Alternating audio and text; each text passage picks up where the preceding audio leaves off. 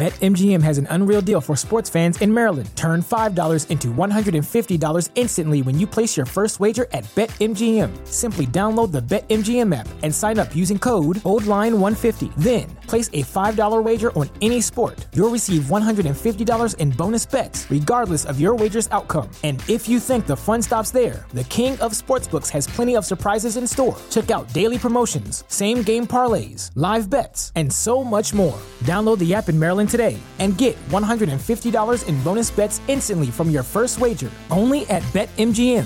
BetMGM and GameSense remind you to play responsibly. See BetMGM.com for terms. 21 plus only. Maryland only. New customer offer. Subject to eligibility requirements. Rewards are non withdrawable bonus bets that expire in seven days. From issuance, please play responsibly. For help, visit mdgamblinghelp.org or call 1 800 Gambler in partnership with MGM National Harbor. Promotional not available in Washington, D.C. What's so special about Hero Bread's soft, fluffy, and delicious breads, buns, and tortillas? These ultra low net carb baked goods contain zero sugar, fewer calories, and more protein than the leading brands, and are high in fiber to support gut health. Shop now at hero.co. This podcast is a member of the Voices of Wrestling podcasting network. Visit voicesofwrestling.com to hear the rest of our great podcasts, as well as show reviews, columns, opinions, and updates across the world of wrestling.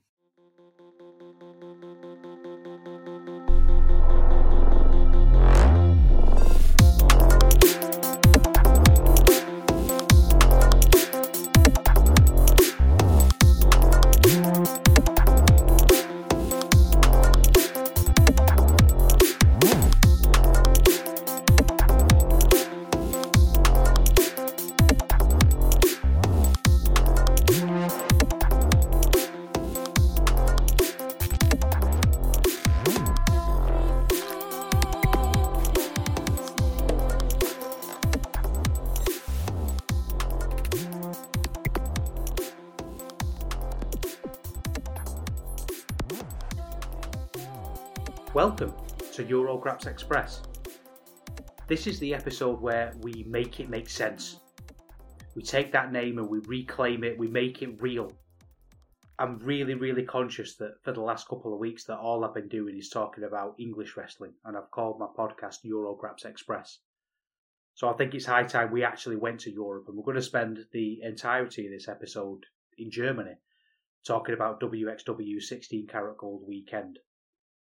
I think that's that's really appropriate, not only because the podcast is called Eurograps Express, but 16 Carat Gold is a is a really significant point in the calendar, or at least it has been in previous years. Obviously, with, with the pandemic and, and, everything else, it, it's dropped off. But it felt like when 16 Carat Gold happened, you would you would open Twitter, and if you were in that that British and Irish circle, you would see everybody going over there to to celebrate wrestling it wasn't so much about what happened in the ring. It was it was more about everybody going together as fans and enjoying enjoying what was there and enjoying being together and, and, and being friends. And I mean, I'm, I'm not particularly part of that. I'm, I'm you know between having crippling social anxiety and a career in education. I can't just I can't just get the train over to or the bus or the whatever or the plane over to Germany.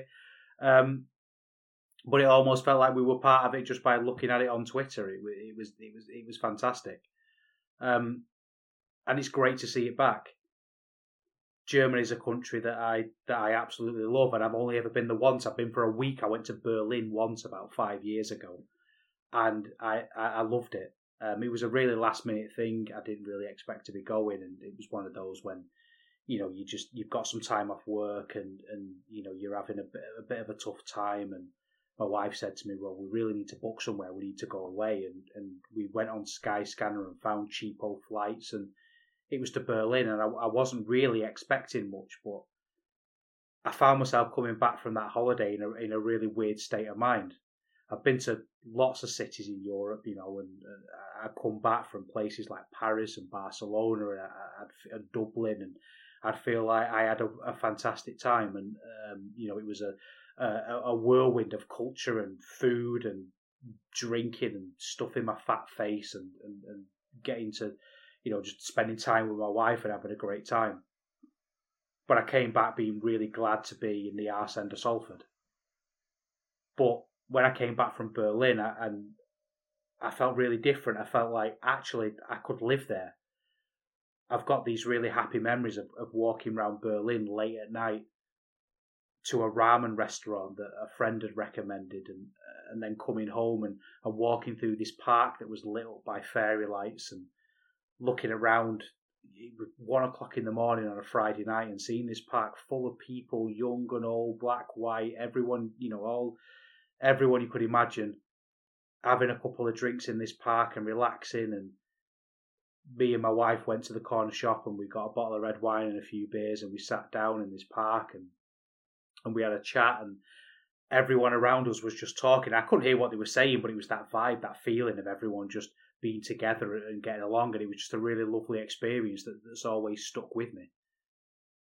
And um, nights like this, when I'm, like, as I say, I'm in the arse end of Salford, as always, I record these late at night, and I'm, I'm looking out my, my, my big dining room window out at the street, and those are the kind of places that I think about when I'm on my own late at night. Those those kind of happy things. But anyway, I'm kind of digressing. I don't think that the WXW Carat Weekend is anything like that. It's a massive piss up.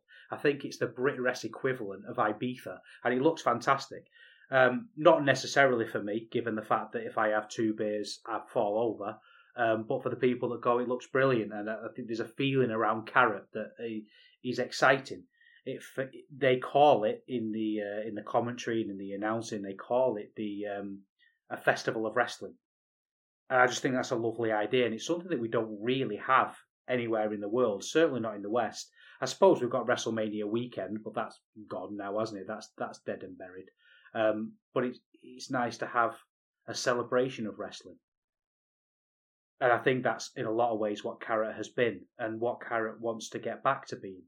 Um, so in this episode, we're going to go through pretty much every show um, the only shows that I'm going to miss out is uh, there was a recording of Wheel of Wrestling that has literally gone up minutes before I've hit record, so I've not had time to watch that. And there was also a show where lots of promotions around Europe um, put in offer matches and that's not gone up yet. And I feel a bit disappointed about that because that, that kind of feels like a Eurograps Express thing to do. You know, I feel like that's what I want to be looking at is the is the uh, is the offer matches from from European promotions. But hey, it is what it is, and if there's anything good on that, I'll I'll, I'll get back to you.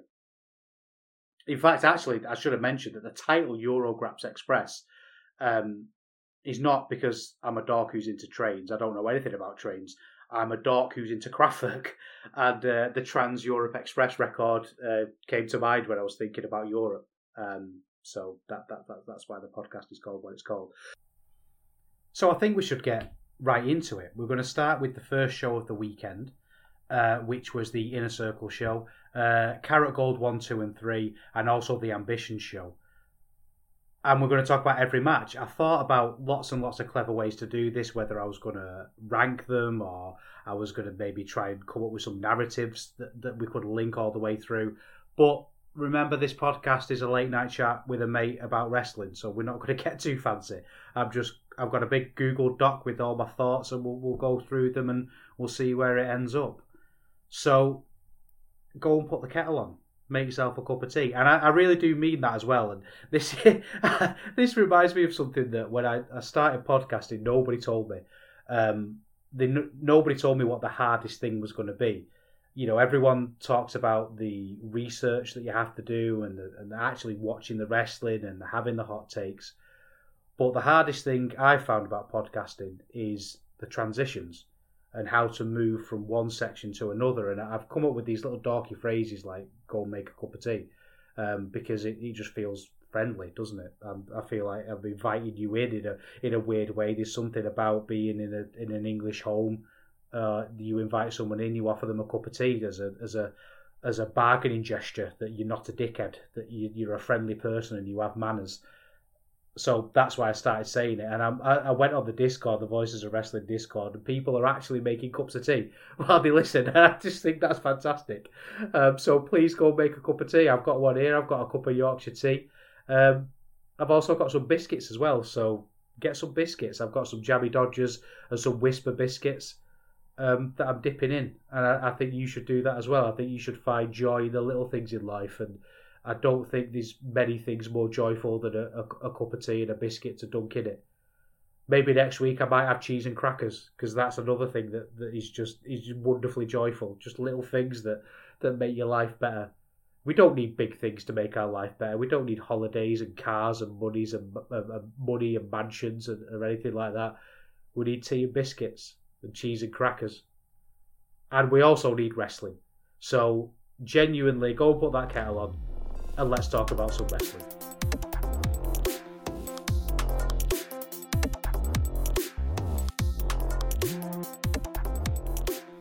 So before we get into the tournament proper, we had a little show Inner Circle um, in the WXW training centre for the real hardcore fans. You know, anyone there was was a proper nutter who just who, who just had to see more wrestling. They'd gone to a, a, weekend of wrestling and they just needed more wrestling than they could possibly tolerate.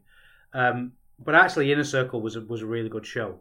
Um, it was it was a really nice show to watch as well because it, it featured wrestlers who were on the bigger cards um, in a more intimate setting, and, and for people who maybe fallen behind a bit on WXW, which I, I think is most people, to be fair, um, it gave you a little bit of a catch up, especially with the Hungarian talent that they're using a lot of now. You could kind of get to know them, and overall, they did a really, really good job of introducing that talent. Um, we started off uh, with uh, Shigehiro Irie, who's obviously a, a, an old WXW favourite from Japan against Gulyash Jr. Um, and Irie is just lovely to see. He's he's somebody who I've, I've seen briefly in Japan. I know he, he did a few uh, All Japan shots. I, I, tend not to watch the DDT stuff, um, but he's somebody who is that old travelling wrestler that we don't really get for, for very obvious reasons, who's just really well received in Europe. Um, I feel often in places like WXW where a, a, a foreign talent goes there and embraces it, that that's really appreciated. Um, and Irie just has built that up over the years, and he clearly loves being in Germany and going back, and he's going to be somebody we're going to be talking about a lot. Um, I feel like he takes his time in Europe seriously, and not everybody does that. A lot of travelling talent kind of treat Europe as a bit of a joke, and they go through the motions, but Irie never does. I go up and down on him to be honest with you. I don't know if I think he's a particularly great wrestler. I think he's fine. Um, I think he has one match that he seems to deliver variations on, but I don't believe that's intentional. I, th- I think he goes out and gives us a lot of effort, and we're going to see that later on, especially as he works his way through the tournament. Um, he was wrestling Gulyash Jr., uh, the bull of the village, who's a big lad from Hungary. Um, and Gulyash is a guy who I've seen a little bit in, in WXW. He's been going and essentially losing quite a lot. Um, and this was just a match of two big lads hitting each other with sentons and shoulder blocks. And I think that was that's just it's just entertaining, isn't it? You know, I, I really question wrestling fans who don't want to see two big lads battering each other. Uh, is really good. Um, he's good now. I think he could be a lot better he does that armpit thing that the Nasty Boys used to do, where he shoves his armpit in his opponent's face. And I just feel that that's a little bit unnecessary for him. Really, it just it's not particularly original. It's not entertaining for me. Um, I am famously a grump though. Um, I feel like Gulyash is still at the scripted part of his career. He's clearly charismatic and competent, but he, he just needs something, and I think that something is is is confidence in a lot of ways, just to be able to relax into the ring. It's not gimmick. He's got great swinging suplexes, and I think he needs to learn into that. Uh, sorry, lean into that a little bit more rather than the shoving his armpit into people's faces. Um, because when they were locking hands and, and smashing it shoulder to shoulder, the sound and the noise was just was brilliant. It was that hoss fight that we don't really see as much as I want to, and I'm seeing you know skin slap onto skin. Um, and I think I think he's got a real talent there. Um, the ending of this was a bit suspicious. Irie got a little bit close to the ropes on the pin, but it, this was a great opener to a weekend. We had a beloved star. Um, it was a big banger match and with high energy, and we, we, we saw some classic moves. No one reinvented the wheel. It was it was just two big lads hitting each other, and I thought that was a really really great way to start the match. Then we had a tag match. We had Golden Boy Santos and Vaughn Vertigo against Norman Harras and Sebastian Suave. Or Suave, they kept saying on the on the commentary, but he's he's from Canada, so I, I thought it would be Suave, but but who knows. Um, Santos is from Portugal. Um, the Canadian team here were really gimmicky. Um, you know, I, I I sort of get that thing with people like Sebastian Suave. He's doing the old keep it back, you know, holding wrestlers back and trying to stop fights um, and, and, just generally being pretty annoying in in the ring. And he, he said clever lines like "My mum was going to watch this," and I'm seeing this kind of heel routine a lot. He's from the Mad Kurt school of wrestling, and I get it. I, I, I do understand what they're going for. I should want to see him punched and and beaten up, but but actually I, I don't really care and he wasn't particularly very good at that routine himself. You know, there was lines where he said, "Get out of here and give me my big big pause, big big pause, glory time." And I thought, well, you know, you've, you've completely fluffed that line, and, and wrestling is, is very much a, a, live entertainment medium, and, and if you if you're fluffing lines, maybe you shouldn't do it. Um, Golden Boy Santos had a lot of fire, brought the match to life, but it really made me think about comedy wrestling this match. And is comedy wrestling actually funny? I don't really know. I, I often find that if i'm live and i'm watching matches with comedy elements i'm much more forgiving of it. I feel like sometimes i need that in a show.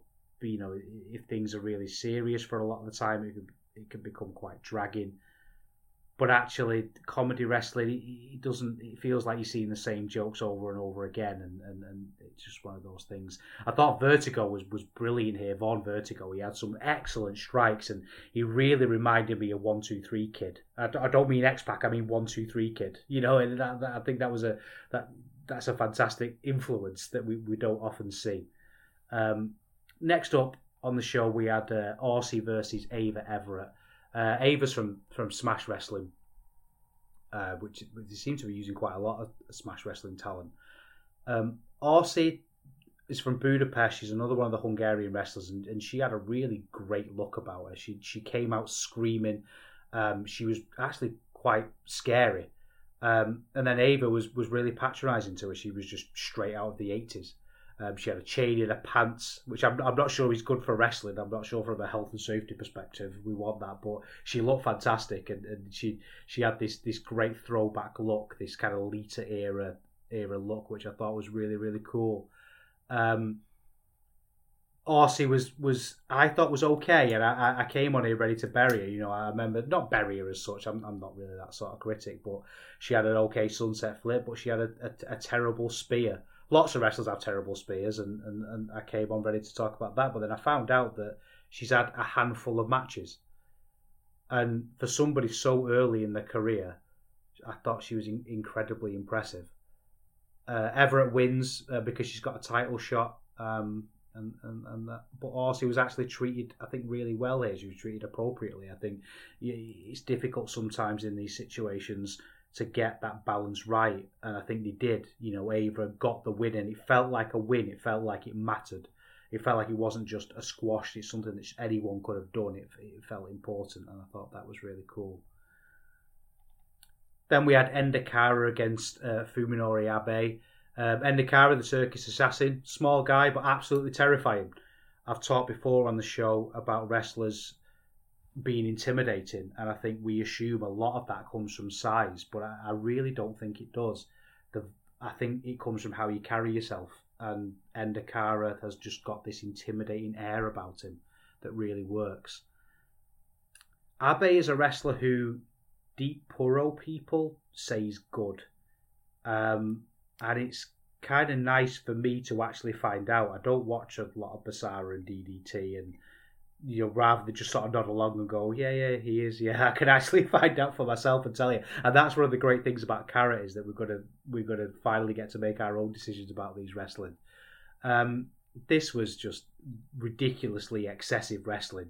Um, great grappling, and you know, there's grapple for ropes, and they'd, they'd be put. Abe's really good at when submissions get pulled apart. He always gets like a parting shot in, you know, just a, a sneaky little thing that I, I think works really well.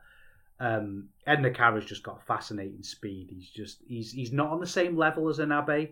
I feel like he's one of those that's a step behind, but he he's got that speed that, that's really interesting. And he was really smartly booked. We were just given a lesson here on what Abe can do. We're going to talk about that in much more detail later.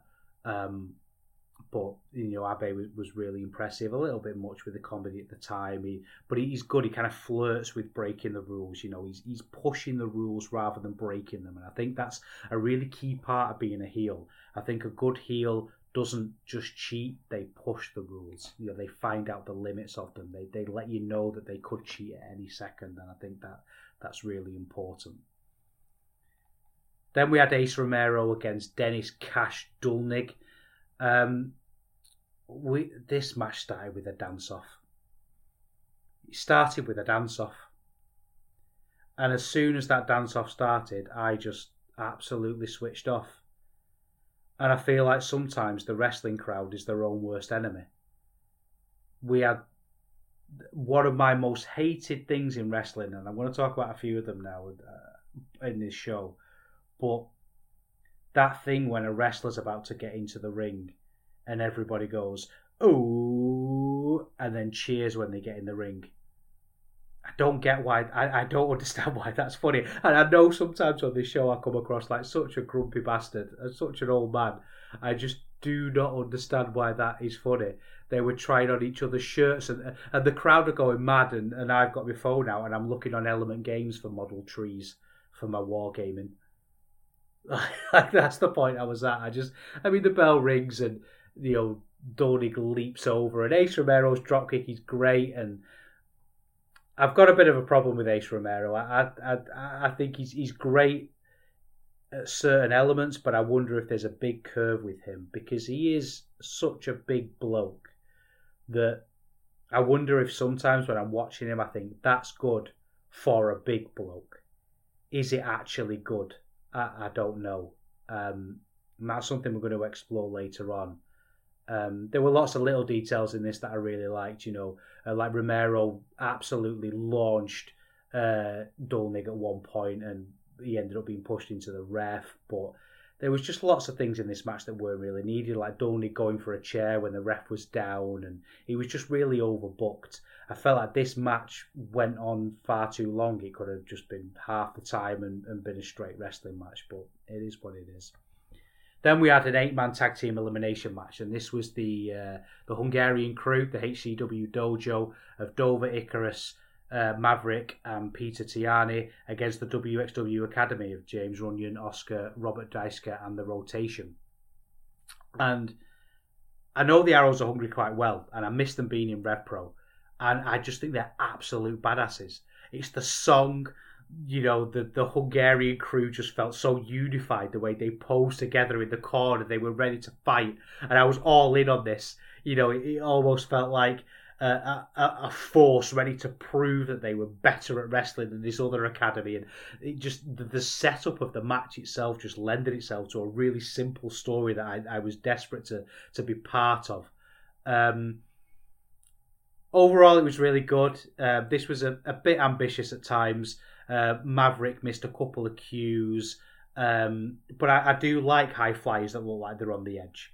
Uh, rotation's the same. He always feels like he's right on the edge of what he can do, and I think with high flying, we tend to prioritize and, and, praise smoothness, and I think that's great. But there's just something visceral about someone who looks like they're about to kill, about to kill themselves, and there was lots of that in this that I thought was really good there were lots of moments of juxtaposition in here where there'd be lots of high flying, but then a guy like Icarus would come in, and when Icarus comes in, it just gets serious.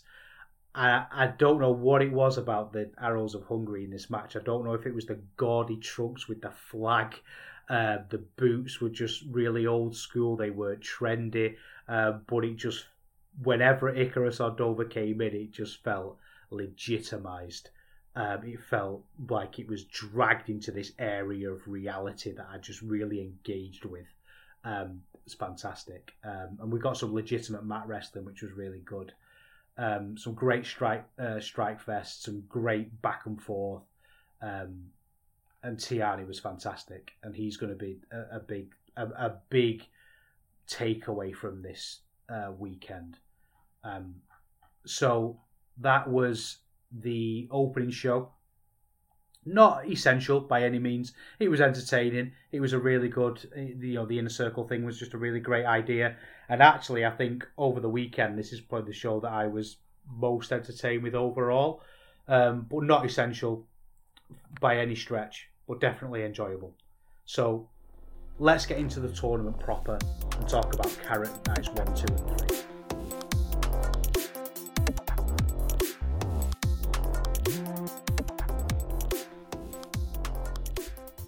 I bloody love a tournament.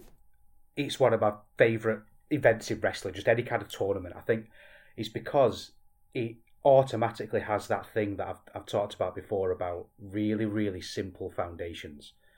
I think there's lots and lots of ways you can push wrestling as an art form, lots of ways you can really, really do exciting things, but I like the foundations to be simple. And there's nothing more simple or straightforward than a tournament. If you win, you go through. If you lose, you're out remember when I, I first started really getting into wrestling and following wrestling, so not just grabbing random tapes or you know going to car boot sales with my dad and, and digging through finding old events.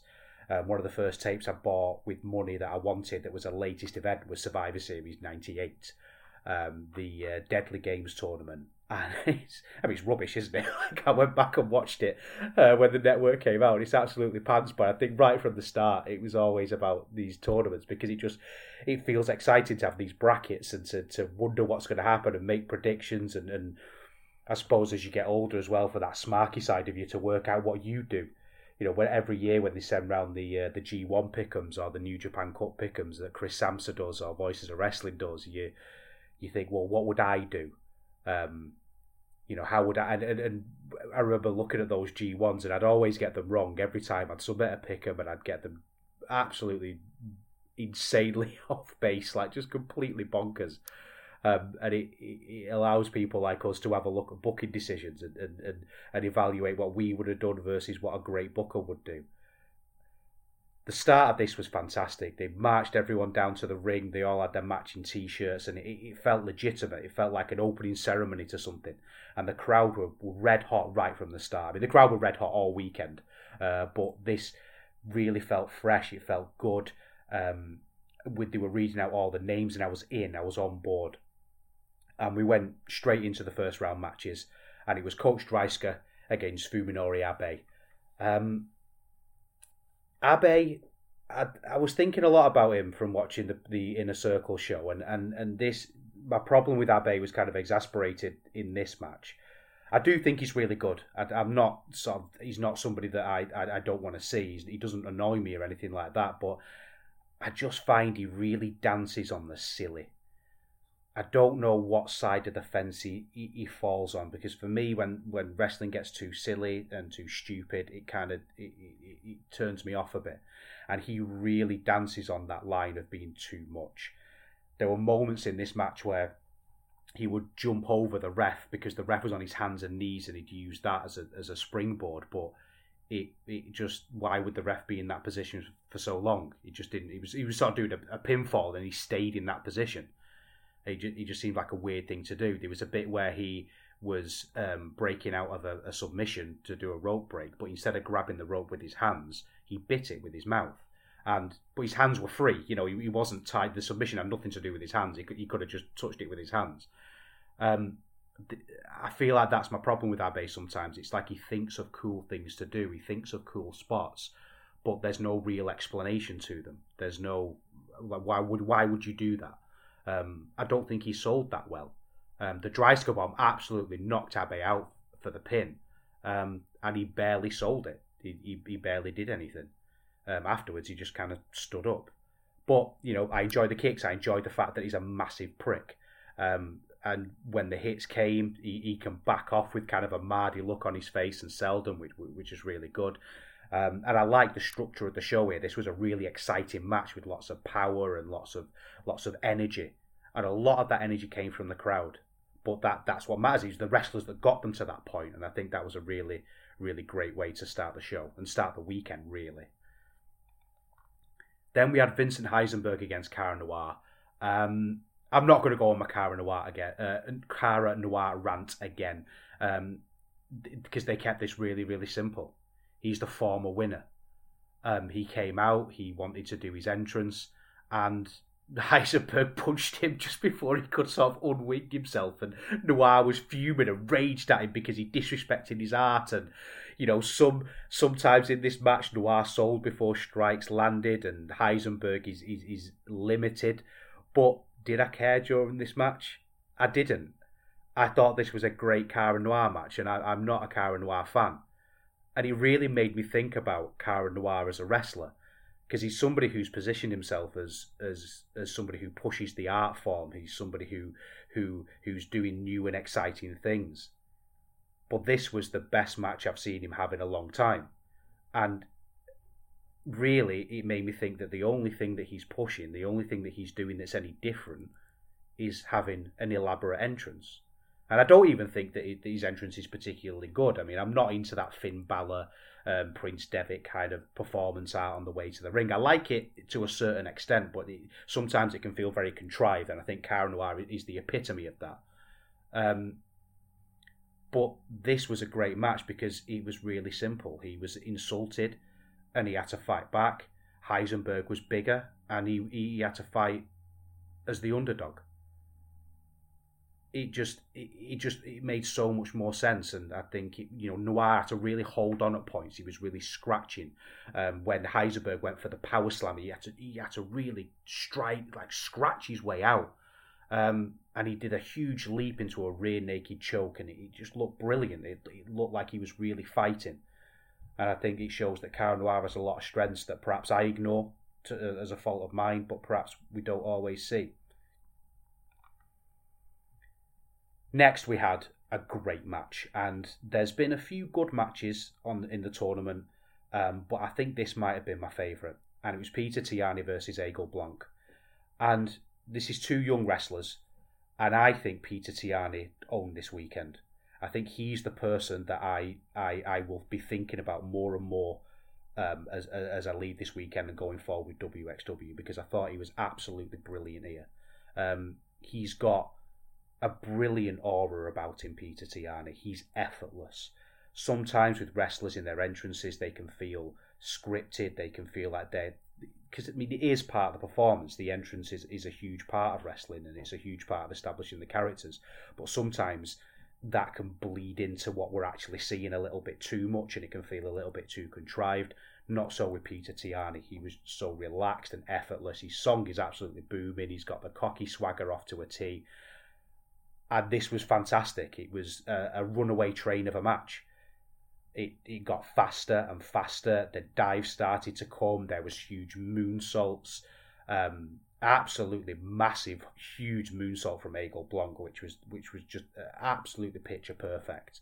And yeah, of course, it was a little bit sloppy. These aren't veterans. These aren't you know they're not storied veterans that, that have lots and lots of ring experience, but you know roles weren't smooth, transitions were a little clunky. But actually, I think it befitted the youth you know, it was almost like they were telling a story that they were arrogant, that they can do, they think they can do better actually that, uh, than they actually can. And I'm just kayfabe botches away there. It says a lot, doesn't it, about botches? If, if you tell an interesting story, you can just kayfabe them away in your head and it's gone. Um, and I'm really not asked about it. It had a sense of the Mitch Hedberg, you know, that sort of comedian who tells lots and lots of jokes really quickly. If you don't like one of them, one of the jokes that he says, that's that's fine because there's another one coming along straight away. Um, Eagle's knees um, off a springboard were great, and there was just a very a great moment of loud stillness. Um, this static stillness of tired wrestlers where they're just they're they, they've given everything they can. Neither man can beat each other, and they're just heaving on the floor. Um, and it, was just such a, a really satisfying match. Um, and again, he was really helped by the fact it was a tournament. You know, it, it's very different, I suppose, from Cara Noir, who's won it before. Um, he's trying to prove that he's not lost it, that he's still the best. Whereas with this one, it's two young wrestlers who are desperate to further themselves in the competition, and it was it was it was a great story. Um, and both wrestlers could get so much from advancing. Getting through and getting more eyes on them would have meant a lot, and it, it, it just it had those inbuilt stakes a huge slice bread from Tihanyi won, and um, you know they they were arm in arm, and, and they had a, a, look at the ref at the end on the three to check it was three, but it was done subtly. So often those things when they checked that the pin count um, was legit and that they actually got the win, it can seem really contrived and very NXT over dramatic. But Tihanyi played it perfectly, and I, I, I think this was if you're going to watch one match from the weekend, and you know you want to find these these hot wrestlers who who you think are going to be are going to be around for a while and be the future. I think this is this is really one to go and have a look at. Then we had Dennis Cash Dullnig against Lufisto. Uh, Lufisto isn't retired, it seems, um, which he's good. I, I like Lufisto. I think I, I there, was, there was talk of um, Lufisto on the Discord Slack, and I think she's somebody who is really influential in very specific areas. I know she's done a lot for the Canadian uh, independent scene, and, and she's a, a, mainstay really in in WXW, and she feels like she's a really significant person. Um, to, to WXW, and, and that was leaned into here by everybody apart from Dennis Cash, Dennis Cash Dullnig, who who told this story that he was insulted that he was in the ring with a woman. He was all chokes and stomps and you know, what Lufisto wouldn't be intimidated. She was she did the underdog thing really well, and she, I, I really like the way she ended this match, and because she didn't scrape a win at the end, she definitively beat Dullnig. She just got sick of being beaten down and just decided to turn the switch on and battered him, almost like she was holding something back because she knew this tournament was going to be long and grueling. Um, so she just waited until until uh, until she needed to and, and, put the hammer down and battered him. And I, I, thought that was a really good, entertaining match. And with three matches into the card, and it's just pacey and exciting, and, and I'm all on board. Then we have Marius Al-Ani versus uh, Michael Knight. Um, Al-Ani is a late replacement for Biff Busick, and I, I know which which I prefer. Um, but Michael Knight was really the, the exciting part of this, believe it or not. I know that might be shocking to people who follow WXW. Um, Al-Ani just has a very definitive ceiling for me. Um, and this match was really boring and plodding. Um, Al-Ani here felt like he was taking on that Triple H role, uh, that he was giving everybody time to go for a wee. Um, it reminds me actually of a great quote that was going round, and I can't remember which wrestler said it. It was about Scott Hall, who who died this week. It's very sad, and obviously people were, were sharing memories and, and, and quotes. And he's he, Scott Hall's one of those wrestlers that's just infinitely quotable. Just he, he's had so many great lines. And he was on a show, and a, and a wrestler, independent wrestler, asked him, "Oh, does anyone know when the interval is?" And Scott Hall goes, "Yeah, during your match." I, I, think that, that this was the interval match. It was there's nothing really to, to to grab hold of. And I think it's a shame that Michael Knight got eliminated. Um, the ankle lock in this was just so flat. He didn't even commit to it. And I feel like if a wrestler isn't even committing to an ankle lock, why should I commit to having any interesting thoughts about this match? But it was what it was, and we move on. Um, then we get Maggot against Ace Romero. Um, I love Maggot's theme tune. I'm not so sure I love the weird Jesus thing. Um, not because I'm, I'm religious. I'm, I'm not religious. I just think it's a little bit edge lordy, isn't it? A crown of thorns. It reminds me of of that kind of Marilyn Manson era of music that we look back on now and cringe. And you know, I, I, when I was a kid, my favourite band in the world was Mudvayne, and now I listen to LD50, and it's all like "You can't change me," and there's a bit of an air of that about Maggot, which is just you kind of grow out of. Um, again, I think this is going to be a theme with Ace Romero. This was a match of pet hates for me. And in a lot of ways, sometimes the audience is not to blame, but it, it, it's a, a, bit of you've got this hot crowd who are really into everything, and and, and wrestlers are taking bumps and hurting themselves, and, and sometimes if, if they're over and they're getting a massive reaction for for just standing there, they're not really going to do a great deal. And there was dueling chance at the start, and it went on and on and on. And I feel like as these chants went on and on, this sadistic part of me was kind of bubbling in my stomach, and I was thinking, take some fucking bumps. I'm paying, I'm paying for this. I want to see you take a bump.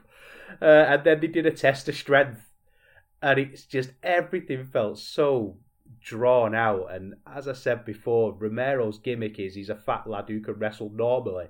And it started to fall apart because I wasn't seeing a great deal of, of wrestling.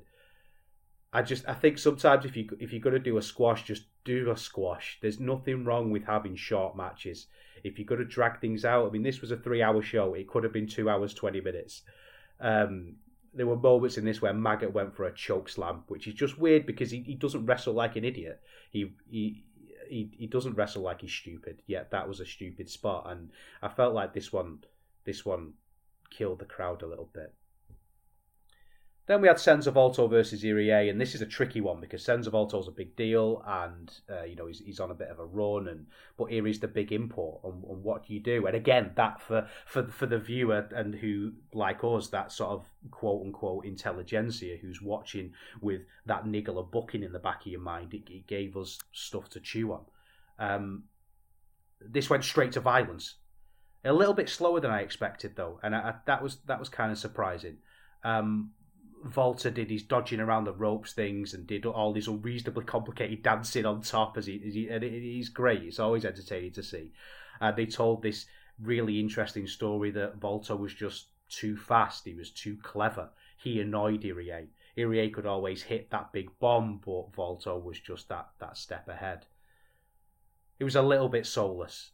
I think having two rubbish matches in a in a row um, kind of killed the crowd a little bit and the speed was a bit too slow. I, I don't know if that makes any sense. I know that might sound absolutely ridiculous, but it, it, it plodded a little bit. It felt like it was one of those matches where Volto was in control for a bit, and then Irie was in control for a bit. But then there was a huge change.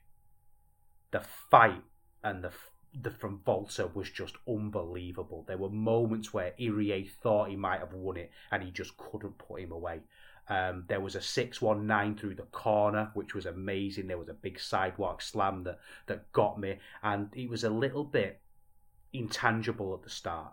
It, again, the, the best thing, the best way I can think to describe it was it was slow in its speed. And I know that sounds absolutely insane, but I felt like it needed something to bring the crowd back to life, and they, they needed that time to work each other out.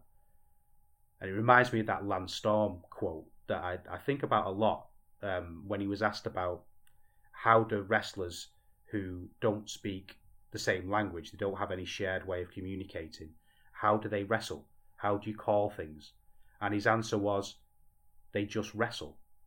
And I found that absolutely fascinating, and I felt maybe that's what it was here. They needed just a little bit of time to work each other out. Um, and it was a shame that it was bookended by Flab because they're two great wrestlers and they, they could clearly work really well. And I feel like there's a better match here um, you know, Volta sold so well. The scratching, um, standing over Irie and slapping him, not knowing what to do, not knowing how to finish it. That's what both men really portrayed in this match. Is that they didn't know how to finish it, um, and it, that that that's just brilliant.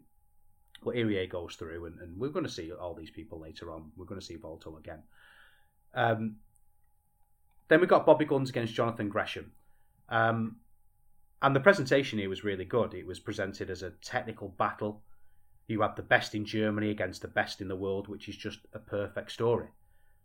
And you can tell what sort of wrestler someone is when they wipe their feet on the apron, and Gunns did that. He was genuine. He he felt like he was respectful of the situation he was he was subtle, but he was ready. It felt like he he walked to the ring like he had a thousand things on his mind, and all of them were holds. And um, obviously, Gresham feels like the epitome of this style at the minute. I don't think he is. I think he's still Zack Sabre Jr. by a long way, but Gresham's really built this ROH title up to be a, a, a challenge, and he just comes across like this stocky whirlwind. They leaned into that story brilliantly throughout the match. They were circling each other before the bell. They were ready, and it felt like stakes were put on stakes were put on stakes. There were scissor headlocks and struggles from Gresham. It, it never felt like sometimes I've been critical of Gresham in that his grappling sometimes feels cooperative. It feels like he's just doing grappling, but actually this was buttery smooth. He still maintained that practiced, well-oiled feel, but it did feel like a struggle. The pacing was excellent. It built and built. It was back and forth all the way.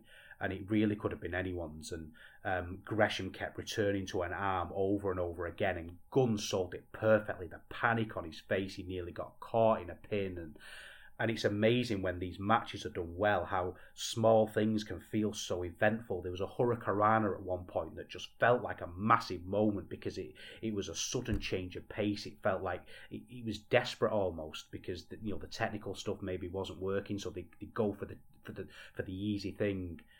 Um, Gunns at, at some points, I think, was, was just a little bit of a step behind. He, he, he felt like he was gassed at, at one point. Maybe he's, he's still smoking a bit too much. Um, but he, he just wasn't really on the same level as Gresham. There were moments where he would try and do a bridge and he struggled with it. And you think, well, did it did it really need the, the bridge? Um, this so it really became a war of conditioning. And again, when it's great wrestling, you can kayfabe it away. Um, I feel like there were moments with this where there were just some spots that were coming through. We talked in the last episode about how some spots are really becoming cliched now, and I think one of them is where you set a wrestler up and do some kind of run off the ropes. It it, it highlights the unreality of what we see, and I think, um, but you know, you can't always argue with someone being booted in the chest. Um, it, it, strikes me as funny how, ironically, how Gresham's pure rules stuff, and this wasn't pure rules, but it was in that style. It strikes me as funny how his pure rules stuff always ends up in strikes. It always ends up moving away from the technical stuff. It's almost like he's he's desperate for this technical stuff to work, but it, it never really does for him.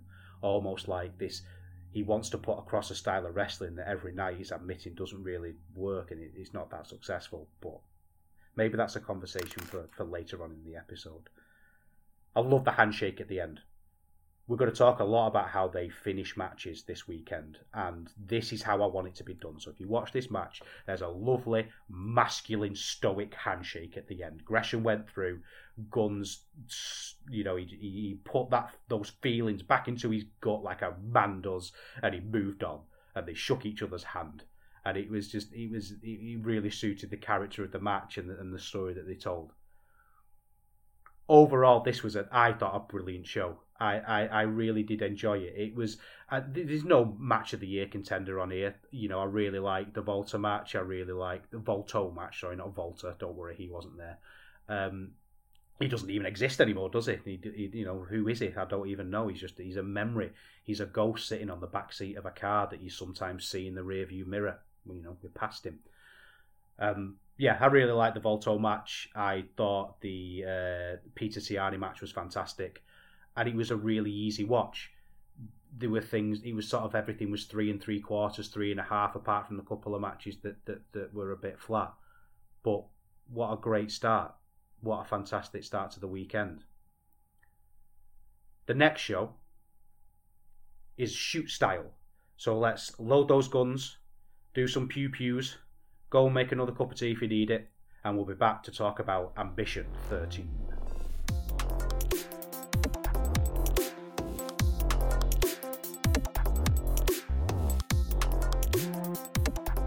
The Ambition tournament is a, a lot of people's favourite part of the weekend, and I feel like it should be my favourite part of the weekend, but it's not. I don't really like it.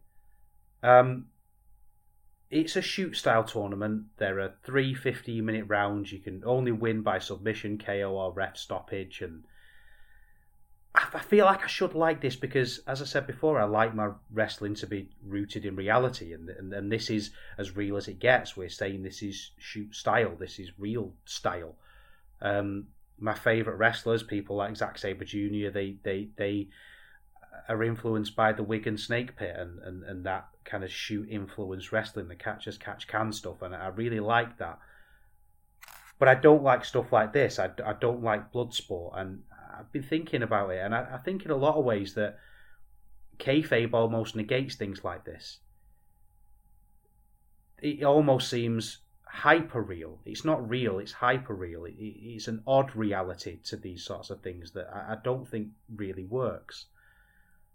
And reality in, in entertainment is obviously shaped by context. It, it's not a, a, constant at all. You know, you, you can't you can have an X-wing in Star Wars, but you can't have an X-wing in The Quiet Place Part Two, and and that just kind of goes without saying, doesn't it? Really, it's obvious, but I think they're breaking rules in pro wrestling that we have established, and I don't mean rules as in as in you know pin counts and, and, and the rules of the game. I mean the rules of the game in the in the Borgia sense. I mean the rules that we've learned that we've learned to reward certain things in wrestling, certain structures, certain certain ways of selling, certain things that we, we, we have we have ascribed merit to and worth to that these shoot style matches kind of do away with.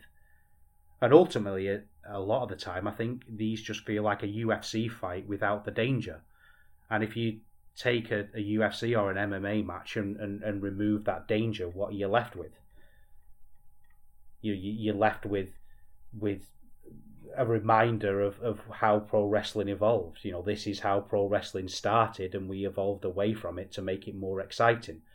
Um, that's not to say these matches can never be exciting. It's just I think it's harder to be exciting with things like this. Um, and we talked before about Gresham.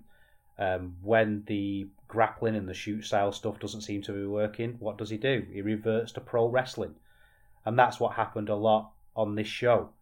Um, we had Laurance Roman against Bobby Gunns to start us off, and it all looked great. You know, the tracksuits were good. Gunns came out less. Mu- he was muted. He was he was less sort of pro wrestling because it was a less pro wrestling um, environment. Um, you know, there were big strikes, real suplexes, you know, deadlifts, and um, Gunns won. And I, I sort of finished the first match thinking, this is great, but from a, I suppose it's great from a technical point of view, but I, I kind of want to just just watch some wrestling. We had James Runyon against Icarus, and Icarus is a beast. He's, he's one of the arrows of Hungary, and he, he he's suited to this kind of thing perfectly. Um, and he was brilliant at the start. The way he looked at James Runyon, because James Runyon is very much the berobed, pretty professional wrestler, and Icarus is not. And he, he just he, he Runyon was great as as he avoided eye contact with Icarus. He, he really he, he sold the weight of the situation, and Icarus was just staring at him like annoyed he was even in the ring. And um, Runyon actually came out of this really well. He turned that panic into takedowns, and it was a little bit weird and slow at times. And I, I like little moments, but it, it, was it was a bit scrappy and a, a few too many knockdown counts because they did that thing where if you get knocked down, the referee counts to ten, and um, it became a bit desperate because neither man was particularly good at this, and, and, and they had to really battle for it, and it was it was fine. Um, we had Oscar against Abe, and Abe was good here. Actually, I I, really enjoyed this, um, but I think I enjoyed it because it was a little bit more pro wrestling. Um, we start. Abe's got this move that I think really highlights what I'm talking about here with this shoot style stuff. He's got a thump to the head and there's something really horrible and primitive about that. It's, it's an old fashioned thump where he kind of just boosh like on the top of your head, and you can hear that. It's almost like a hollow, thick sound. You know the sound I mean, that that of a of a banged head that just must tickle some primitive part of your brain that hears that sound and, and hears horrendous injury. And, and, and Abe does that a lot. But I feel like, in a way, that highlights the hyper reality that I'm talking about because that punch was real, but it was also clearly pulled.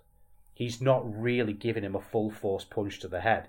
But then later on in matches and elsewhere in sort of the pro wrestling rules, we do full force forearms. So on the one hand, we're almost highlighting the fact that most of our moves aren't designed to be the most powerful moves yet we accept them as as as participants in kayfabe. We accept them as being incredibly powerful, yet we're being shown and demonstrated here that they're not. And, and I think that's that's really the crux of what I'm saying is that that, that kayfabe often by silly workers, by people who scream about who's laced boots and who hasn't, they seem to think that kayfabe is something that is done to people, that we are worked, and, and we are worked often, and it's great to be worked. I love being worked but the vast majority of the time, there's got to be a bit of acceptance from us. We've got to accept that what we're seeing is real. We have to. Uh, we just have to make ourselves believe that, and and without that, wrestling wouldn't wouldn't really exist. Um, and I think that that's that this kind of style makes that acceptance a little bit more difficult. Um, we had Ender Kara uh, versus Shigehiro Irie, and again, um, this was the, one of the better matches on the show because it was pro wrestling. We had the Robinson special style kick from Kara, which was great. Um, I like the fact that Ender made a mistake and went for a takedown, and that's what led him to, to, to losing. You know, I like the fact he lost because he made a mistake. That that's the kind of reality I want. I think in my wrestling, I think there's there's a longer conversation of just how much reality do we need in wrestling, and I think it's that kind of thing, almost that emotional reality that we need. Meanwhile, the next generation fight, Golden Boy Santos, Santos against Peter Tihanyi. Um, Golden Boy Santos um, getting annoyed was really good here. Um, he got frustrated with Tihanyi, but the problem is on a show like this, everyone's essentially doing the same thing at this point. Um, this actually, ironically, felt like it had higher stakes than the tournament matches because it felt like again young wrestlers um, fighting to get attention. Um, the size difference look weird again. There's a part a, point to the reality here that we in a UFC match you fight against people who are a similar size to you, and here they broke that rule and. Uh, I, I, there was chop fests which were good, but chop fests are pure pro wrestling, so why not just do pro wrestling? Now I mentioned before about the handshake with the Gresham uh, match and, and, the Gresham's Gunns match, and, and uh, there's a lot on this show about how they end matches. A lot of things wound me up. And I think this was the epitome of this. Um, they Tihanyi really leaned into the arrogance with this one. He was smirking. He, he was he was really beating Santos. But at the end, we had to have like the cuddling and the and the raising each other's hands and I don't know. I just don't. Again, thinking about reality, does that break the reality of it a little bit? Are we just we're supposed to hate each other in this. We're supposed to be really trying to hurt each other. And, and do people who've really tried to hurt each other then cuddle and, and raise each other's hands and go, you know, when you have a real fight, do you say, oh, well, I lost, but I put on a great show? You know, is that, and, and maybe I don't notice that as much in actual wrestling, but I do notice it more in shoot style because you're asking me to accept that it's real you're asking me to accept that it's it's real in very particular ways and not real in others, and, it just it jars with me. And all of this is a little bit intangible. I know I'm not I'm not probably being as articulate as I could be because I, I don't really know why I feel like this way myself. It's just it's just something that I've been thinking about and something that was really brought to mind during this match. Um, well, during this this this whole show really. Um, by the time Icarus and Bobby Gunns came out for the semi final, um, you know, I was done. I think the men grappled, they fell to the floor, and my eyes wandered to the Oathmark rule book. I'm I'm getting into rank and flank miniatures games, and I want to build my army. And I was I, I ended up just thinking about that really. Um, I, I did like the stalemate here, but again, slaps and things. It just felt really pro wrestling. Um, we had Abe against Irie. Um, again, the thump to the head thing was here again. Um, there were lots of horrible headshots, but there was also shoots. There was also shoot style wrestling mixed with the pro wrestling in a really weird way. You know, they'd shush the crowd so you could hear the thump. And how often do you see a, a, real MMA fight where the crowd get hushed so someone so we can hear it? Just it just odd. It's just jarring to me. I know I'm repeating myself. I, just, I, I just don't know if it was uh, if it if it works for me anymore. Um, we had Fast Time Moodoo against Jonathan Gresham. Again, uh, I was really, it's really weird with Moodoo. It, it, it, carries on this theme of, of saying one thing and doing the other. And Moodoo did a, a great promo where he's like, I live martial arts. And there's just something really dorky and exciting about someone saying they live for martial arts. But then when the match started, he didn't actually do much in the way of, of, uh, of martial arts. Um, there were lots of, again, lads going for grapples and realizing later on that they needed to do something that was a bit more pro wrestling because this almost bordered on a, AMSR at some points. The crowd were quiet. There was an ambient hum, um, and I found myself wondering how long the rounds were. I think they were 15 minutes, and I just found myself thinking, are they 15 minutes? I can't quite remember. Um, Gresham uh, had to um, forfeit the match here because he got his dick kicked, um, and the battered dick means a no contest. And Moodoo felt bad because it was an accident, but um, Gresham shook his hand and he, he, he didn't he didn't blame him for breaking his dick, which which was nice. Um, you know, it, it, happens to the best of us. We get our dick broken sometimes, and, and, and whoever breaks your dick, you've just got to shake their hand and, and, move on and accept if you're gonna if you're gonna get in the shoot style ambition ring, you you put your dick at risk. Um, I, I, I was done at this point. I, it reminded me. I had that feeling. You remember when the Undertaker started wearing MMA gloves, and it just felt really dorky? You know, when you when you hear these stories of the Undertaker and he and he calls his friends the Bone Street Krew and he he, he says, "Yeah, I, I'd have been a great MMA guy," and you know, you read those stories. It it reminded me of that story from Brian Pillman, um, senior, the, the late Brian Pillman, and he said about how the Undertaker was always really insecure uh, because he was a basketball player and everyone else was a football player, and, and that led to some some really kind of toxic masculine behaviour and I don't know why that whenever anyone does this kind of shoot wrestling, I, I, don't, I don't think Gresham or anyone is, is has displays any any display of toxic masculinity, but he's got that kind of dorky feeling that that that that has, and, and sometimes it really lands with me, and sometimes it really doesn't, and, and this didn't. Um, so we're at to Abe against Gunns in the final, and Gunns went for a handshake, but Abe slapped him, and we were telling stories, and yes, we got ground grappling and, and neck holds and thumps to the head. Um, uh, and it, yeah, the, uh, yeah, it was what it was. And I know I'm joking about the rules here, but the the, the whole thing is about rules, and it, it, feels like sometimes rules in pro wrestling can really add and help and, and, and give opportunities for exciting new stories, and and and and this this it really hindered it. It had a really long ankle lock, which which went against the style. You're telling me that this is shoot style, and, and we've had quick tap outs previously in the show, and this one had a really long, drawn out ankle lock that just didn't really make any sense. Um, again, there were moments in this where they let each other hit the other. You know, they, they'd stand and allow themselves to be hit, which again, in a pro wrestling ring is fine. But you're telling me this is a shoot style tournament. Um, so, uh, Gunns stretches Abe's arm out. Uh, he taps out. I tap out, and um, I think I've had enough of shoot style wrestling, which which feels strange. Um, so let's get on to some pro wrestling then. Let's get back to Carat Gold Night Two.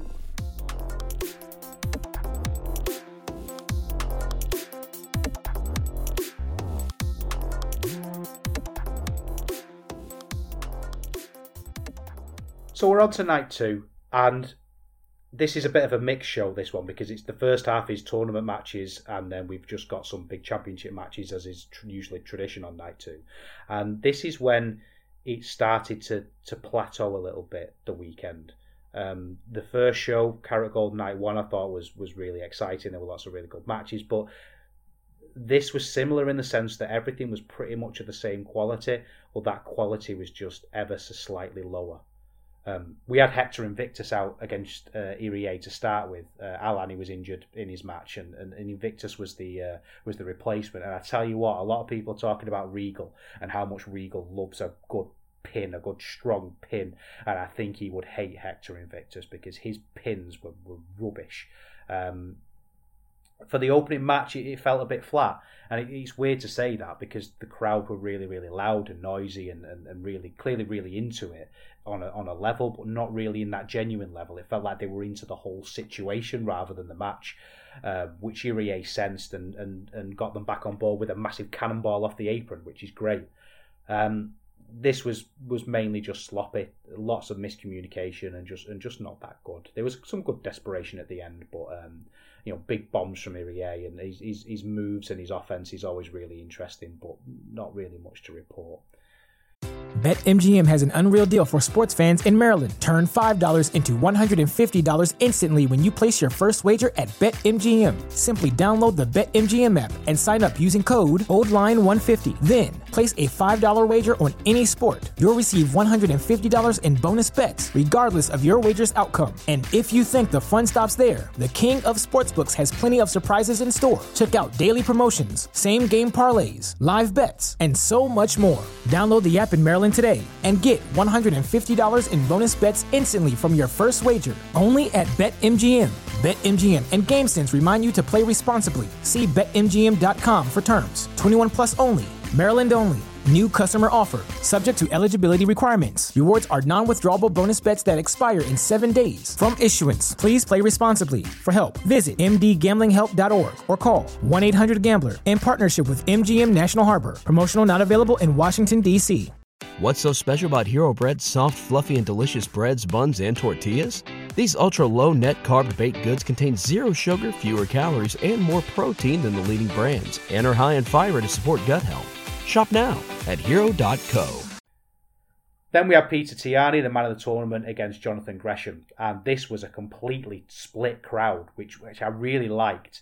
Um, Gresham sold that really well. You know, he he he looked Tihanyi up and down as the young kid, like he was sizing him up and and and working out whether he was a threat. And just the Gresham's got a great look, like a quick look to the side when he realizes that the crowd are on Tihanyi's side.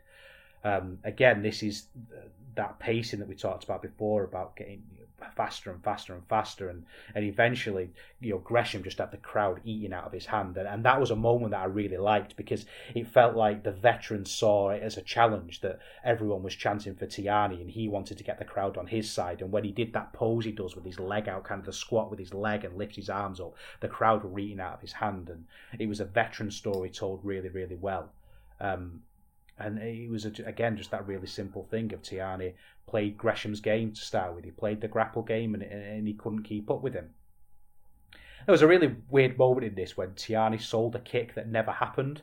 I don't know if I think he was maybe trying to sell the forearm because it was when he, he kind of ran the ropes and, and bent over double like he was going to shit himself and sold that. Um, it's like he sold a stomach ache, which I thought was a little mistake. But I, like I say, he's a young wrestler. But it was that Batista flat back bump weird. Um, that, that, that, that, that is what it is. Um, he went on and then there was topes and, and cross bodies and, and again the Gresham thing of he starts off with a grappling but it gets exciting when he starts to pick up the pace and do some pro wrestling. And I, I started to think about this technical wrestling and it reminded me in a way perhaps because we were in Germany but of the German purity laws with beer.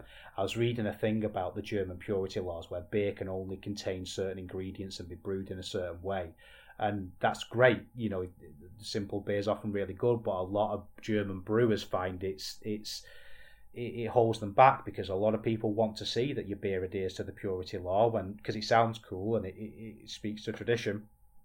But it is is it actually the best way to brew beer? Not all the time, and it feels like that here a little bit sometimes with shoot style that you have to be a Zack Sabre Jr. to to really pull it off.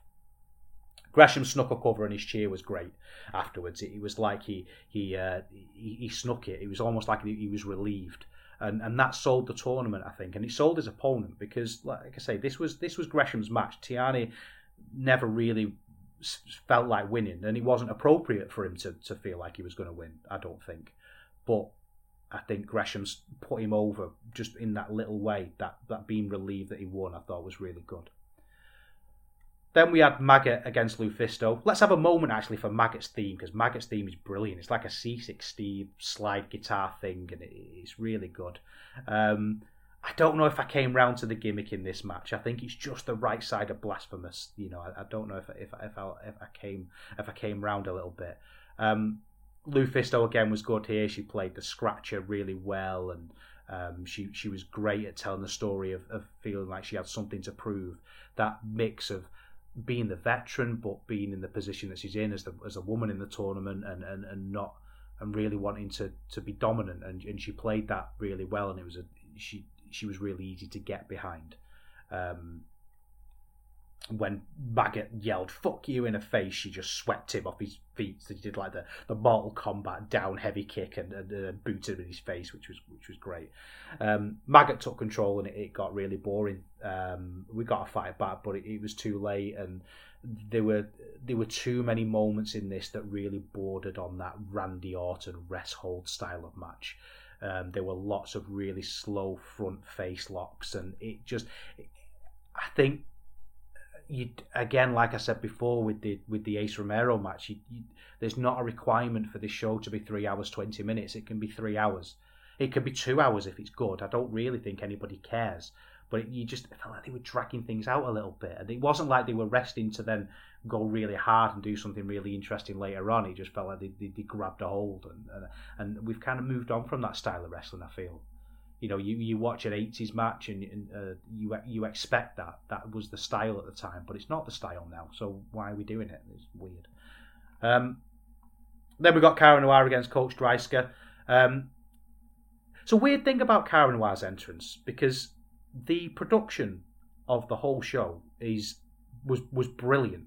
It looked fantastic. Um, it looked major league you know, the way everyone was lit, the way everyone came out. You know, Bobby Gunn's entrance on night one, and it, yes, it was part of the way he was acting the way he was getting into it, but it partly was the way it was filmed and produced and mixed. It was it was brilliant, and it was weird to me that Cara Noir's entrance looked shit. Um, it looked really weird and understated, and it's. I, wonder sometimes again, do I not like Cara Noir because of what he does, or do I not like it because he what he do, he's not very good at it? Um, there was a little bit of of really weird acting for him that you know Dreissker again a lovely moment from Dreissker wouldn't let Noir in the ring. He stood at the um, as as Noir was about to climb in and, and kind of pace back and forth whenever whenever Cara Noir tried to find a spot to get in. So he turned around and he did his winged thing, Cara Noir on the outside, um, which was good. But then he did like a really weird sulky face that just oversold it. Um, the match was really good. again, it was it was a good match, uh, pretty much on the level of everything else on the show for the most part. Um, Dreissker dominated. Um, the back body drops here were so good that um, someone should dedicate a website to them. Just big, big back body drops. Um, Noir was absolutely schooled, and Dreissker looked dominant. It wasn't particularly exciting, but it, it felt like a really good way of telling the story. Um, it lost its way a little bit, which again is a bit of a theme for this show. Um, Dreissker got the bomb, his, his big um, sort of Liger bomb style move, and um, I had to rewatch the ending because it came as a shock. I didn't expect the pin to come, and actually when I watched it back, because I had to go back and watch it again, I I realised they had built to the ending, but it, just didn't really land. Um, it just with Noir kind of scrabbled out and, and tried to get his move, and then and Dreissker then got his finisher, and it was sudden, but it, it was clearly signposted, but I, I just missed it. Um, I like the promo at the end as well. Dreissker's promo was really good. You know, Cara Noir was on the to-do list, and Cara Noir is done, and he moved on. I thought that was a, a really great, great thing. Um, so they're the tournament matches. We had a few other ma- uh, bonus matches. We had uh, the Rott und Flott Invitational Number One Contender Tag Team Tournament, uh, Tag Team Gauntlet. Sorry, not to- not three tournaments. We only had two tournaments. Um, started off with uh, Sebastian Suave and Norman Harras, and you know it was comedy stuff. And then Dennis Dullnig came out and he signed Invictus without his knowledge, and he played his music, and he, we weren't sure whether Invictus was going to come out, but. Um, Rott und Flott were, were all right here. They were arrogant shits. They were dominant, and it felt fresh because we hadn't seen them. Obviously, we're at the point in the tournament now where we're seeing a lot of wrestlers who we've seen constantly throughout the weekend, and we haven't seen them yet. Um, Baby Allison and Victor Heisenberg came out and were, were wacky. Um, Heisenberg got himself disqualified, which was stupid. But then we got Senza Volto and uh, Ike, um, Ika Blank, and they got what a great tag team what a great tag team, and they were really good against Dullnig and Invictus, and, and this was a this part of the match was great. And then Bobby Gunns and Michael Knight were in next, and, and again the production was just so fucking good. And it, the chant of Bobby Gunns mixed with the synthy music, and these two people who who who'd been eliminated from the Carat tournament and had, had clearly gone away and found something um, that they, they could they could make a new sort of fresh start and and I, I just got lost in this part of the match. It was so good. It was the it was the it was the kind of thing where you just get lost in in watching it. I'm not when I'm watching for the podcast. I'm constantly typing on a Google Doc and thinking of, take, uh, of takes. And I was watching this, and I just stopped typing, and I just watched these two people, these two teams, sorry, wrestle, and just really enjoyed it. And I thought about how many stars can I give this match, and, and I don't know. It was a constellation on a dark night. I'd fuck off with stars. It, it wasn't part of that. Um, there was a double Spanish fly that the wrestlers could barely do, but they could barely do it in a way that was so good because it felt dangerous and you know the crowd were alive. And I, I just wished um, Gunns and Knight had had a match against Volto and Blanc. I just thought that that would have been better. Um, an amazing moonsault from Volto, just absolutely brilliant. And suddenly, all the overbooking nonsense that happened earlier on in the Gauntlet match was forgotten, and I, I just thought that was brilliant. Um, abdominal stretches with a boot to the face later on that I really liked. I just thought it was so good. And um, Knight and Gunns won and, and are now number one contenders. And I know obviously the tag tournament's a big deal in, in WXW, and, and these two, I, I, I, I loved them. I thought it was great. Um, then we got the Shotgun Championship. Absolute Andy's injured and he's had to give up the uh, he's had to give up the title. And, and Shotgun matches are decided by lottery, and the lottery was Ninja Mac against Ace Romero. Um, yeah, Ninja Mac from GCW, um, the world's worst promotion, I believe. Um, GCW, and I'm, not really willing to take any any questions on that one. I think it's it's self evident that GCW is shit. Um, we're back to the Ace Romero problem. There were they managed to have dueling chance at the start of this match for a good 45 minutes, which is weird because there was a 15 minute time limit on the match. And I do blame the audience now. I was nice about the audience earlier on, but this was stupid. We didn't need dual chance here. I could see the, the clock counting down, and the wrestlers were just looking at each other. Um, there was a couple of big back body drops. Shout out to Ian. Um, and Ninja was skulking on the outside afterwards, not wrestling, just sort of shouting. Um, the crowd chanted for head headlocks. Don't chant for headlocks. You know, chant for effort, please. You know, we don't. We don't. The headlocks are fine, but we don't. We don't need more of them. Um, at one point, Ninja Mac hid under the ring and he, he, he snuck out the other side because he's a ninja, isn't he? And that was probably the most exciting part of it. Ninja Mac sells like an idiot. He sells like an idiot. He sells like he had no concept of pain before he entered the match. He's, you know, he's he's selling as if pain is a new concept to him every time he goes into the ring because he forgets. It, I didn't enjoy this match. Then we had a uh, the tag team championship match. The champions Arrow, Arrows of Hungary against Stephanie Maze and Fast Time Moodoo. Um, and Maze are terrifying. Um, they're they're very they they're children. They look like children, but they look like children who could kick the shit out of me. And I'm 35 years old, and I'm terrified by people who are much younger than me who look like they could batter me. Um, maybe it's an insecurity, but I mean, because most people can batter me, but I don't mind it if they're older. But the fact that these two people are younger than me, um, it makes me feel a little bit insecure. But people who aren't going to be battered are going to, the arrows are hungry. Their entrance here, and uh, like I say, the production all the way through has been fantastic. But their entrance, the outfits were amazing. The way the camera they, they stood on the on the on the uh, on the entrance sort of the stage where they, they come out and the camera panned away perfectly and they've got these these outfits on that that suggest there's a frightening Hungarian mythology that I've never heard of but it would make me shit my pants if I read it and, and they just look terrifying and they're, they're so cool. They absolutely rule the arrows of Hungary. Um, they're not the best wrestlers in the world um, but I love them anyway. I don't care. Um, this had a, a big match feel. Um, you know Icarus played being arrogant really well. He was up against a woman, and again, that story of being he felt like it would be easy, but she battered him. She absolutely kicked him.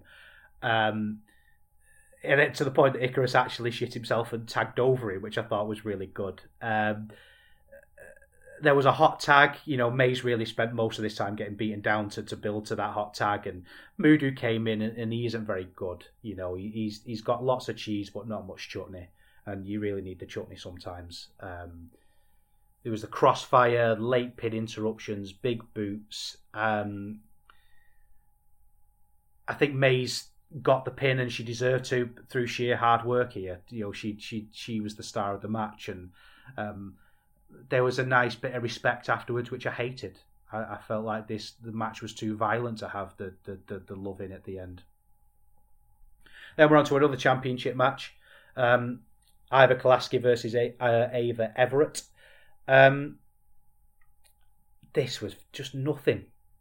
I, I just don't really have an opinion on this match. It, it was it was um, Everett can can lay in a choke.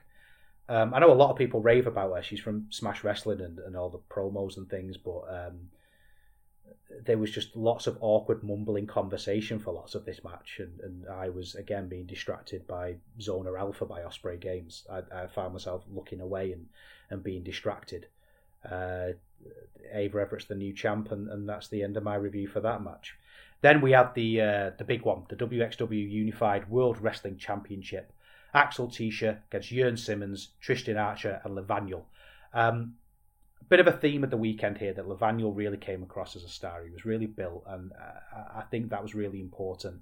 Um, he's got this thing going on between Levaniel and Archer, where Archer is clearly jealous of his uh, of his youth, and, and that's a nice little wrinkle. Um, I thought Tischer's character here was brilliant. He was almost promising to police the match. He was saying that you know there's all this stuff going on and all these these these, these arguments, but you know I want a proper match and I'm going to make sure there's a clean, fair match. And it, it, it was a really championship kind of promo, which, which was really good. Um, Axel Tischer came out like a badass you know and do you know there's something in this that during the entrances that i really appreciated is that the commentary knew when to be quiet they knew when to stop and just let that mo- little moments breathe. Like they had lots of heart shaped balloons for Levaniel, and they let him have this moment where he came out and looked like a star. Um, I really like Levaniel. I like the fact that he's a little bit of a prick. I don't. I like the fact that he's not a pure blue eye, um, and he feels like we can really get behind him. Um, my issue with this match is the same that I have with every multi-man match: is that wrestlers work other wrestlers while others take turns. And again, there's a bit of a hyper reality to this that this sort of thing. We see wrestlers will get a punch to the face and then they'll lie on the floor for, for five minutes. And you think, well, you take 50, you're going to take 15 of those punches in a minute and be fine and carry on wrestling. And I find it hard to kayfabe that. I find it, you know, what earlier was saying about botches, I could forgive them in, because in my head I can just explain them away and then they're gone. But I can't explain that away. Um, the effort was there throughout this, but there was just lots of very contrived, um, pre-planned spots. Kind of wanted Archer and Levaniel to just just have a have a match and, and settle the feud that way. Uh, I'll be fair though, it was swift. There were lots of believable pin attempts. I, there was multiple moments where I felt like it could have ended. Um, it just lots of moments like Simmons had an absolutely mental frog splash that I thought was really good, and uh, Archer ended up getting the win, and it just it's a shame, isn't it? Just it's it's, it's four ways. Um, and never good. But we've got four new champions, so it shows lots of moving pieces for WXW. And I think this shows that it'd be a, a great time to, to jump on. So that was the end of night two. A little bit of a of a three star special show, but it's all leading to, to the final. It's all leading to where we're go, we're going to go with the semi finals and the finals. So let's see how it ended up and let's see if they can save the weekend.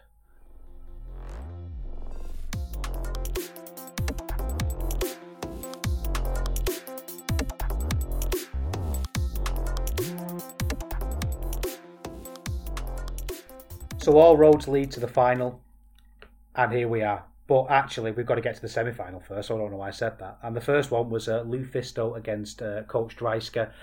And this was really, you know, uh, much the same as everything else on the show. It was three stars. There was a, clearly a little bit of a story there that was that was interesting. There was two bruisers facing up against each other, but it kind of had the same story that we'd seen from Lufisto all the way through. That her opponent underestimated her, and she has to prove herself. And she did do that. I mean, she's mad over Lufisto, and, and she could get a simple story out of failed fight backs and. Um, there was a, a little bit more brutality from Dreissker here than we'd seen previously in the tournament, but it, it was it was really just a match as much as anything. Um, but it was very definitive for Dreissker at the end, which I think was important going into the finals. He, he, he it was almost a reverse of that first Lufisto match where she just put her opponent away. Um, it, yes, she, it wasn't easy; she had to scrap for it, but in the end, it was one person fell off and here it was Lufisto who fell off, and, and Dreissker was able to put her away. Um, then we had Gresham versus Irie, and I, I, really felt like this should have opened. I think this was huge, huge bombs from the get go. Um, Gresham did some really weird grappling in this one. Again, this is there should be a, a show for when technical wrestling goes too far because Gresham went too far here. He did like a weird foot lock. He just put both his feet on Irie's feet, and that meant he couldn't be lifted up, even though Irie had hold of his, his hand. And uh, that was, to me, that's even worse than the Paradise Lock. Um, but Irie was probably Gresham's best opponent because he didn't really try and, and grapple. He was all power with big shoulder blocks, and uh, Gresham was technical in his responses. It wasn't. There's often that thing with technical wrestling as well, where uh, the opponent tries to be technical in return, which always seems really silly because you're against a technical specialist. But um, they didn't do that. I thought that was really good. Uh, Gresham was flying forearms all over the place, and there was a great one where he, he, he delivered a couple of flying forearms, and then on the third one, Irie caught him and, and, dropped him in a Samoan drop, which was fantastic. And there was lots of great exchanges in this, like speed grappling, uh, ended by big clotheslines, and it, it, made me think why we'd not had more of that previously. Um, and this, was, I thought this was a, re- a really good match. Um, I, I, think that you know, lots of great kickouts. Um, strange ending. Uh, I liked it though. Um, Gresham got a figure four and kind of stood up, which meant that Irie was pinned. It was almost like he was he was forced to remain in that pin position because of the pain he was in, and I, I thought that that was a really weird way to finish a match. I really liked that. Um, we had another drawn out handshake. You know, I'm sick. I'm sick of handshakes at the end of matches. I'm. I, I don't know if uh, if I'll calm down on this one, but you know, Irie was crying and he was upset and he didn't want to shake Gresham's hand, but Gresham said, "No, you're going to shake my hand," and then he shut. Just, just fucking get out the ring, go away. Um, then it was non-tournament action. Uh, Ava Everett against Baby Allison. Uh, new champ Ava Everett came out and did an annoying promo. Uh, it's just screamed heel. I am a heel to me. I know a lot of people rave about Ava Everett's promos, and it didn't really do that much for me. Um, this is one of those matches where you end up worrying about your Klarna account. You know, your, your mind wanders to, to other life admin. You know, you think if I fall asleep in an hour, what time can I get up and still feel like I've had a lie in? You know, it, it was just it, it just wasn't particularly. Uh, anything of note really. It was fine. Um, Allison wins and uh, Eva Kolaski comes out and we have another row. We're probably going to get a freeway, aren't we?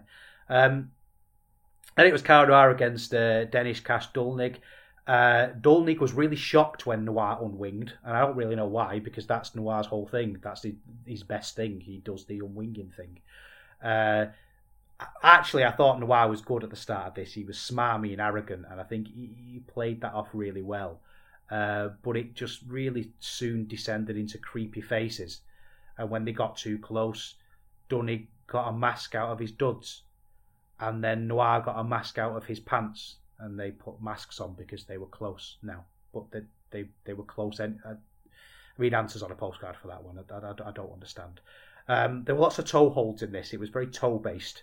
Uh, I mean, it was decent enough. It was forced at times. It's just a bit heightened where it shouldn't have been, and uh, I don't know. The, the ending was Noir became dead weight and he, he, he collapsed before a kick. You know, he, Dornig went for a kick, but he, he passed out, um, and he, he ended up using that to to trick him uh, at the end. He, he, pretended to, to be to be to be woozy and, and to, to be.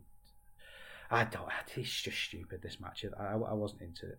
Um, it made me question the structure of the shows. Actually, I, I, kind of wondered if maybe this could have been a dark match. I don't really feel like I needed to see it. Um, then it was the Shotgun Championship. It was Ninja Mac, our new champion, uh, versus Maggot versus the Rotation versus Ender Kara. Um, Ninja Mac was an idiot here again. He got his not his block knocked off uh, quite a few times. Uh, Ender Kara received the most powerful move in wrestling, which is the punch to start a three way, that meant he had to, oh, well, a four way in this case, which meant he had to sit around on the outside. Uh, again, Ninja Mac was Ninja Mac. Um, he's GCW fan build of a good wrestler, isn't he? He's what GCW fans think he's good, and he's not. He's shit. He's rubbish. Um, there was lots of speed in this, lots of high flying. And actually, do you know what? I'm going to take that back. Ninja Mac was actually quite good at this. When he started doing the high flying, he, he was actually good. And you just think, well, why didn't you do that uh, more often? Um, and then Ninja Mac, I mean, he did a jump off the balcony. And when I say he did a jump off the balcony, you might be imagining like the Budokan one or the, the one from Progress of the Manchester show. This balcony was higher than those. It was insane. This was like a Shane McMahon level bump. And look, I, I'm calling him shit and I'm saying he was rubbish. And I, have got to take that back when somebody does something like that because he's just absolutely phenomenal. Um, Maggot got the pin in this and um, he got a really genuine pop. Yeah, that's infectious. So I, I, thought that was really good. Another um, exhibition match, uh, uh, Tischer against Abe. Uh, Tischer sold the uh, the loss really well. Like there was just something in his entrance, like behind his eyes. He was annoyed that he wasn't in the in the um, in the, the, decision, I think, and, and he, he, lost his his title even though he didn't really lose the match. You know, he didn't win, but he didn't lose either. And I think Tischer, there was an air about that there um, to him. This was decent enough, but it was a gentleman's three. Um, you know, he Tischer got his arm worked and he sold it. He sold the arm, and submissions were moved in too quickly, and it was just a little bit boring. Uh, it was impressive to see Tischer do this thing where he was he was he was in an armbar, but he, he, he picked Abe up and squatted with him on his shoulders. But it was a bit of an Yngwie Malmsteen solo. This one, it was technically impressive, but only an idiot would think it was great. Uh, Slapfest was was decent, but I, I think I was tired at this point um, and I was I was done. And we had this one. We didn't just have handshakes. We had handshakes, bows, and cuddles. Then we had a, a tag team match, three versus three, lucha libre rules. We had Senza Volto, Eagle Blanc, Ace Romero um, against Icarus Dover and Peter Tihanyi. And this should have been good, shouldn't it?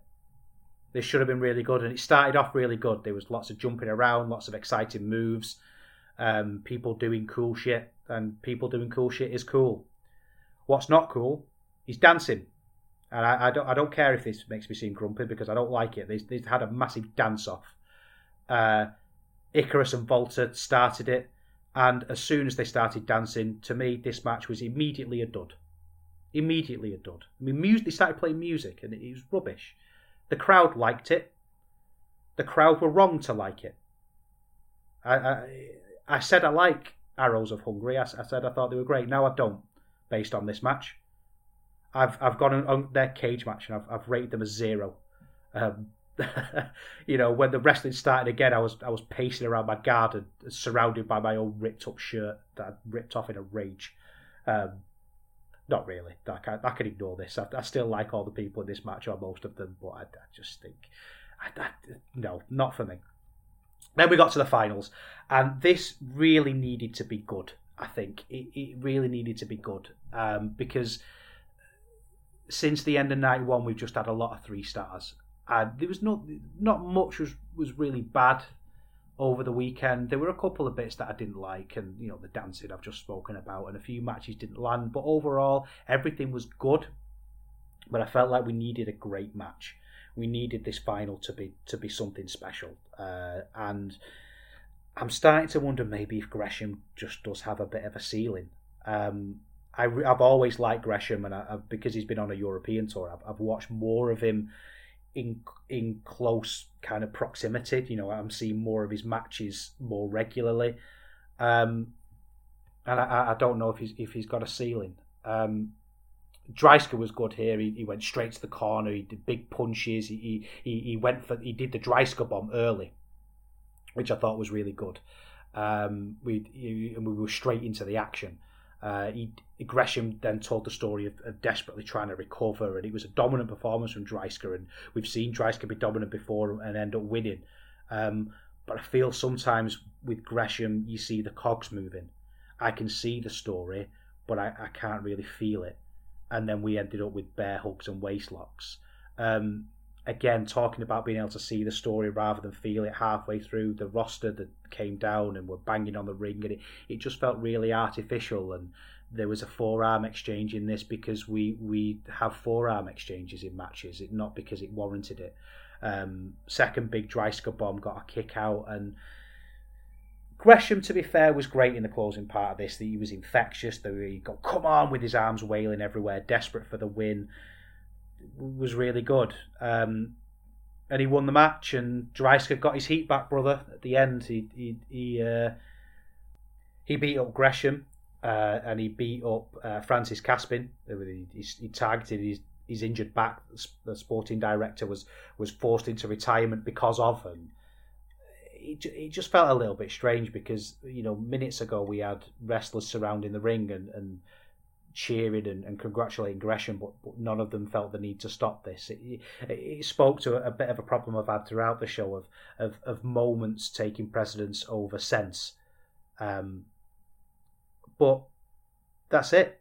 That was the the 16 carat gold tournament. Um, it's a strange one because it it wasn't bad by any stretch, but there were very, very few high moments, and I felt like it just needed a couple of really, really big sort of shining lights to, to, to, to cling on, I think, to, to, to really recommend it. I thought Peter Tihanyi was brilliant. I think they've clearly focused on building younger stars like they have been during lockdown, and I think that that's obviously really smart. Um, but it, it, was just a bit of a shame that it, it never really seemed to hit the heights that it needed to it's definitely something to cherry pick. I don't think it's something to sit and watch from, from start to start to end. And well, I, have done that for you, so you, you don't really need to. Um, but I, I, would I would go back and watch that them Peter Tihanyi matches because I, I thought they were great.